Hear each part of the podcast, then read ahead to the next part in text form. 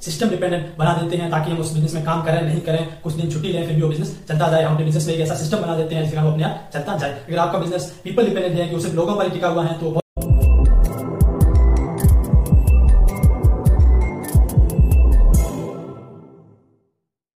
Hello, मैं हूँ सुगन राठौर और आज हम बात करेंगे स्टार्टअप के बारे में, कि स्टार्टअप कैसे शुरू किया जाता है, उसमें क्या क्या प्रॉब्लम्स आती हैं, और हम उससे कैसे ओवरकम कर सकते हैं और अपना एक सक्सेसफुल स्टार्टअप बना सकते हैं। रिसर्च से पता चलता है कि पाँच में से चार स्टार्टअप अपने पहले ही साल में फेल हो जाते हैं। आजकल इतनी सारी इंफॉर्मेशन है, इतनी सारी नॉलेज है, फिर भी स्टार्टअप फेल क्यों हो जाते हैं, वो क्या गलतियाँ करते हैं और हम उन गलतियों से कैसे बच सकते हैं? तो ये सब जानने के लिए वीडियो को एंड तक देखते रहिए और चलते हैं वीडियो की तरफ़।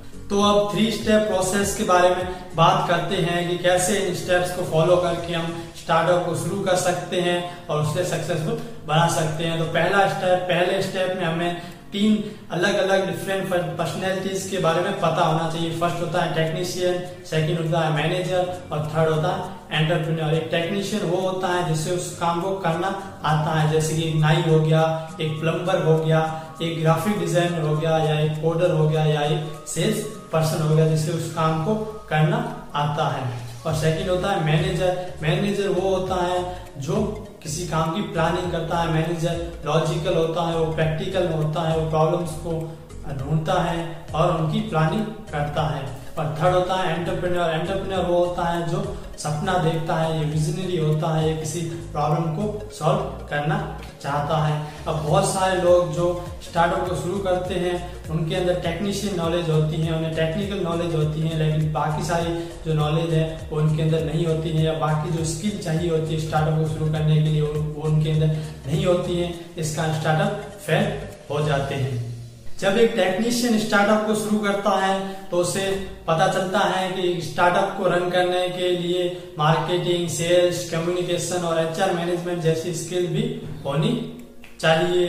अगर आप एक टेक्नीशियन हो, इसका मतलब ये नहीं है कि आप एक अच्छा बिज़नेस भी बना पाओगे। अगर आपके अंदर बाकी सारी स्किल्स नहीं है तो आप एक अच्छा सक्सेसफुल बिज़नेस रन नहीं कर पाओगे आपके अंदर। 33 परसेंट टेक्नीशियन का माइंड 33 परसेंट मैनेजर का माइंड और 33 परसेंट एंटरप्रेन्योर का माइंड सेट होना चाहिए। जिस भी इंसान के अंदर इन तीनों पर्सनैलिटीज का मिक्स कॉम्बिनेशन होता है, वो ही एक अच्छा स्टार्टअप ग्रो कर पाता है या एक अच्छा स्टार्टअप बना पाता है। इन तीनों को अच्छे से समझने के लिए मैं आपको एक एग्जांपल देता हूँ। जैसे कि एंटरप्रेन्योर जो एक सपना देखता है, वो देखता है कि मुझे दिल्ली तक पहुँचना है। तो एक मैनेजर क्या करता है कि उसकी प्लानिंग करता है पेपर पर उसका रोड मैप बनाना है कि कहाँ से जाना है और क्या क्या प्रॉब्लम्स आएगी और वो लोगों को हायर करता है उस काम के लिए।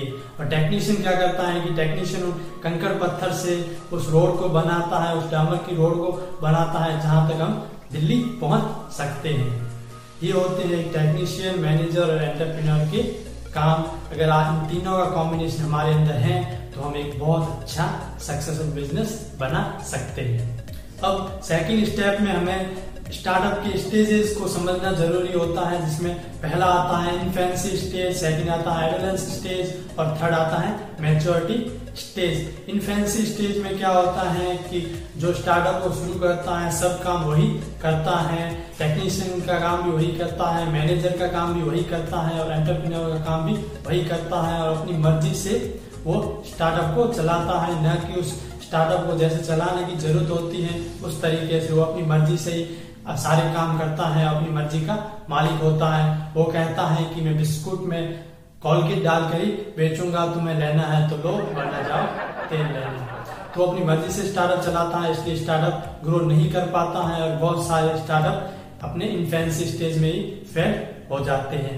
और सेकंड आता है एडोलेंस स्टेज जिसमें वो थोड़े धक्के खाने के बाद सुधर जाता है और उसे पता चलता है कि सारे काम में अकेला नहीं कर सकता है। इसलिए वो लोगों को हायर करता है, अपने पार्टनर्स को ढूंढता है, अपने को फाउंडर को। ढूंढता है और स्टेज में उनका स्टार्टअप थोड़ा थोड़ा धीरे धीरे ग्रो होता है। लेकिन जैसे ग्रो होता है तो उनके सामने कुछ प्रॉब्लम सामने लगती हैं और वो सोचता है कि जिन्हें मैंने जॉब पर रखा है, वो अच्छे से काम नहीं कर रहा है, या जो मेरे पार्टनर है वो अच्छे से काम नहीं कर रहा है। जैसे कोई नाई है तो वो सोचता है कि जिसे मैंने जॉब पर रखा है, वो अच्छे से बाल नहीं काट रहा है, या जो ग्राफिक डिज़ाइनर है, वो सोचता है कि जिसे मैंने हायर किया है, वो अच्छी डिज़ाइन नहीं बना रहा है, इसलिए वो उन लोगों को निकाल देता है, वापस इन फैंसी स्टेज में चला जाता है। इस काम में बहुत सारे स्टार्टअप एडोलेंस स्टेज में आके भी फेल हो जाते हैं। और थर्ड आता है मैच्योरिटी स्टेज इस स्टेज में उसे पता चलता है कि मुझे लोगों की ज़रूरत भी पड़ेगी, मुझे स्किल्स की ज़रूरत भी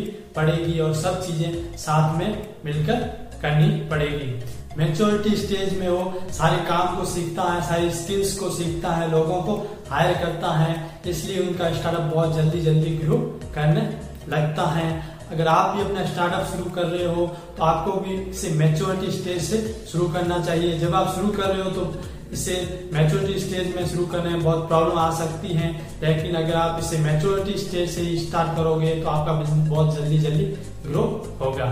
और थर्ड स्टेप आता है ऑटो पायलट मोड जिसमें हम अपने बिज़नेस को सिस्टम डिपेंडेंट बना देते हैं, ताकि हम उस बिज़नेस में काम करें, नहीं करें। कुछ दिन छुट्टी लें, फिर भी वो बिज़नेस चलता जाए। हम अपने बिज़नेस में एक ऐसा सिस्टम बना देते हैं जिसके कारण वो अपने आप चलता जाए। अगर आपका बिज़नेस पीपल डिपेंडेंट है, कि वो सिर्फ़ लोगों पर ही टिका हुआ है तो वो बहुत जल्दी फेल हो जाएगा। लेकिन अगर आपने स्टार्टअप में एक ऐसा सिस्टम बना लेते हैं तो वो बहुत ग्रो करेगा और बहुत तेज़ी से ग्रो करेगा। जैसे के एफ़ सी है मैकडोनल्ड्स है वॉलमार्ट है, उन्होंने अपना एक सिस्टम बना लिया है जिसके कारण वो बहुत जल्दी ग्रो कर पाए हैं। तो अब बात आती है कि हम अपने बिज़नेस में एक सिस्टम कैसे बना सकते हैं।